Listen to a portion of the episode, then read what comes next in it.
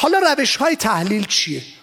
ما چهار روش تحلیل رو امروز می‌خوایم بهش بپردازیم. یکی از یکی قشنگتر یکی از یکی آموزنده تر demand oriented cost oriented competitor oriented و value oriented اونهایی که گام هفتم با ما بودن یادشونه. در بحث قیمت گذاری ما همین رو گفتیم. اصلا همه چی تو همینه. می‌خوای استراتژی قیمت گذاری داشته باشی؟ به این چهار تا نگاه کن. demand oriented cost oriented competitor oriented value oriented اصلا امکان نداره شما این مطالب رو در هیچ جای دنیا پیدا بکنید به این شکل به این قشنگی به این وضوح. می‌خوای استراتژی branding بکنی؟ باز به این چهار تا نگاه کن. هر کاری در دنیای تجارت می‌خوای بکنی به این چهار تا توجه داشته باش. در گوشتون میگم. اونایی که مجرد هستید ازدواج هم می‌خوایم بکنید به این چهار تا توجه کنید. یکی از یکی مهمتر. در زندگیتونم به این چهار تا توجه کنید. میگن اگر می‌خوای با خدا صحبت کنی نماز بخون. اگه می‌خوای خدا باهات صحبت کنه قرآن بخون.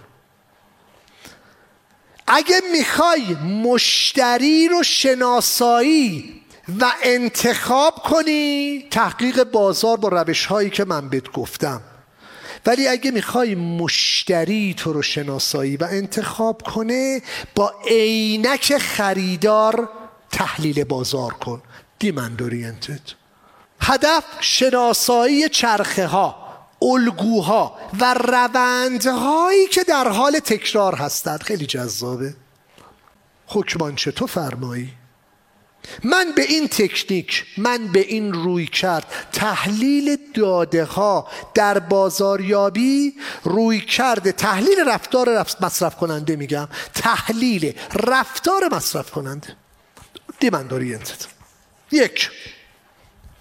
تجزیه و تحلیل اندازه بازار بر اساس ارزش و مطلوبیت مورد نیاز بازار quality and value پیشبینی تقاضا و قدرت خرید. تلاش کنیم تقاضاهای امروز و آینده رو برای یک محصول بر اساس تاریخچه فروش های قبلی تحلیل کنیم. رایجترین شکل این پیشبینی ها رو ما در مکمپ دات او اومدیم گفتیم. گفتیم آقا در این پورت پتانسیال مپ برید تحلیل کنید ببینید دنیا چی میگه؟ ببین دیمن در بازار دنیا چیست؟ تحلیل کن. آقا اون کسی که دیگران داره کار می‌کنه همون کارو بکن. اصلا نمی‌خواد تو تحلیل. برو تو همون بازاری که بقیه هستن. بررسی اطلاعات موجود در سایت های گمرکی. یکی از روش های تجزیه و تحلیل اندازه بازار بر اساس ارزش و مطلوبیت مورد نیاز بازاره. هر ماه به کدوم بازارها داره جنس میره. حالا تحلیل کنید. چندان دقیق نیست. گمرکات مخصوصا چندان دقیق نیست. چرا؟ چون در حال حاضر ما داریم کراس استاف می‌کنیم. من صادر کننده کالا رو میفرستم کشور همسایه. پس اظهارنامه های صادراتی من میشه کشور همسایه ولی بازار هدفم جای دیگری است. به حمله های کراس استاف باید دقت کنیم. چندان دقیق نیست.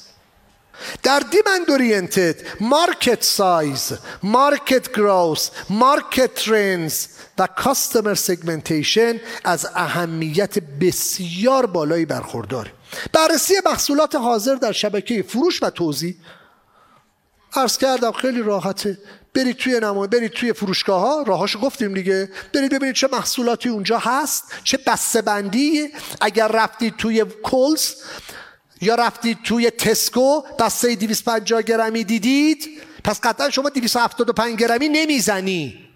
چون اونا 250 می‌خوان. اگرم خواستی چیزی بزنی مزرب 250 کن. یا بکن 125 یا بکن 500 که بتونی کامباین کنی با هم. ببینیم چی در بازار هست. هم فیزیکی هم آنلاین. نکته سوم. تحلیل سبد کالایی خریدار. دیتا ها رو داریم دیگه تحقیق بازار دیگه.